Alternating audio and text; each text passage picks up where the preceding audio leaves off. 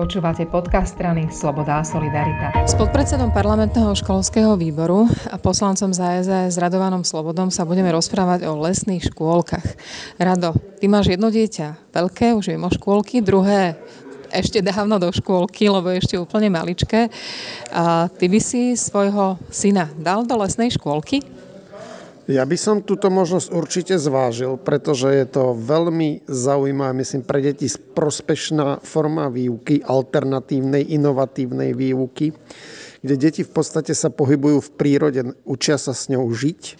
Keď som sa kedysi rozprávala s ministrom školstva, tak on je veľmi otvorený rôznym alternatívam vzdelávania, samozrejme aj tejto.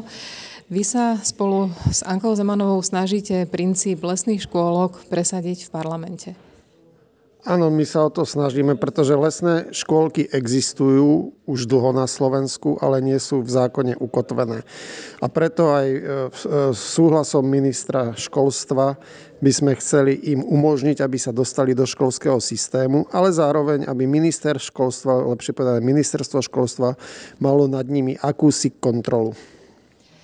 Chceme to aj preto, aby sa mohli lesné škôlky riadiť pravidlami, ktoré budú jasné pre nich, budú jasné pre rodičov a rodičia sa dostanú aj k informáciám, ak majú o takúto alternatívu záujem, kde ich, a na, kde ich nájdu.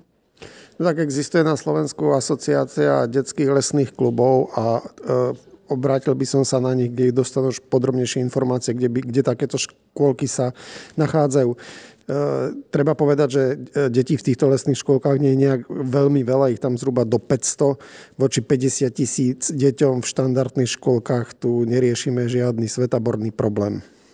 Prečo si myslíš, že zatiaľ tento systém škôlok na Slovensku nemáme? No tak je to hlavne preto, že nie, nie je legislatíva, ktorá by ich upravovala. No napriek tomu existujú. Tu treba povedať, že zase budeme dobiehať vyspelú západnú Európu. Tieto lesné kluby sú v Čechách, sú v severských krajinách, sú v Nemecku, sú v Anglicku, všade sú nejakým spôsobom zákonne ukotvené a existujú. My na Slovensku doteraz túto úpravu nemáme. Existuje veľa rodičov, ktorí si hľadajú rôzne možnosti, spájajú sa, robia rôzne také komunity v rámci obcí, aby mohli využívať systém podobný detským škôlkam. A ako to s týmto prijatím zákona momentálne vyzerá?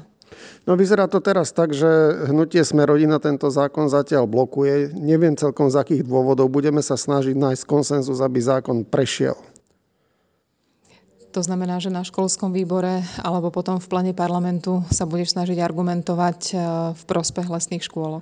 Určite áno, veď som predkladateľ tohoto zákona a tento zákon považujem za, za dobrý a ako taký si prvý krok, ono treba tiež povedať, že toto není nejaký trvalý zákon, je to len vykročenie smerom, ako, ako z, prijať do systému a legalizovať e, le, detské lesné kluby. Tieto kluby existujú, ešte raz opakujem, oni existovať aj budú, aj keď tento zákon e, nepríjmeme, len budú existovať mimo systém. Tento systém je dôležitý prečo najmä? Prečo pre teba? Prečo je to takáto priorita? No tak v prvom rade by dostali nárok na nejaký malý e, štátnu dotáciu na, na miesto a v druhom rade môžu, by mohli poskytovať e, tzv. predprimárne vzdelávanie, čo doteraz e, oni sú z tohto systému vyradení. Jasné, to znamená, že by boli normálne deti, ktoré tam budú chodiť, by mali už zarátané tie roky predškolácké, tak ako deti, ktoré chodia do klasických škôl. Áno, oni by zabsolvovali ten, e, to, to tzv. Ten predprimárne vzdelávanie, ktoré, e, ktoré je v tomto momente povinné a mohli by ho zabsolvovať v tomto lesnom klube. Samozrejme, e, lesné kluby bude treba modifikovať. Veď aj tento zákon, ktorý navrhujeme, má len platnosť obmedzenú na dva roky. To není nič, e, nič e, trvalé. Len ide o to, aby sme urobili s nimi skúsenosť a zákonu, umožneným zákonným spôsobom fungovať. Už keď je zákon prijatý, dá sa hýbať, pohnúť dopredu a celý tento systém takisto. Ďakujem veľmi pekne. Ďakujem aj ja za pozvanie.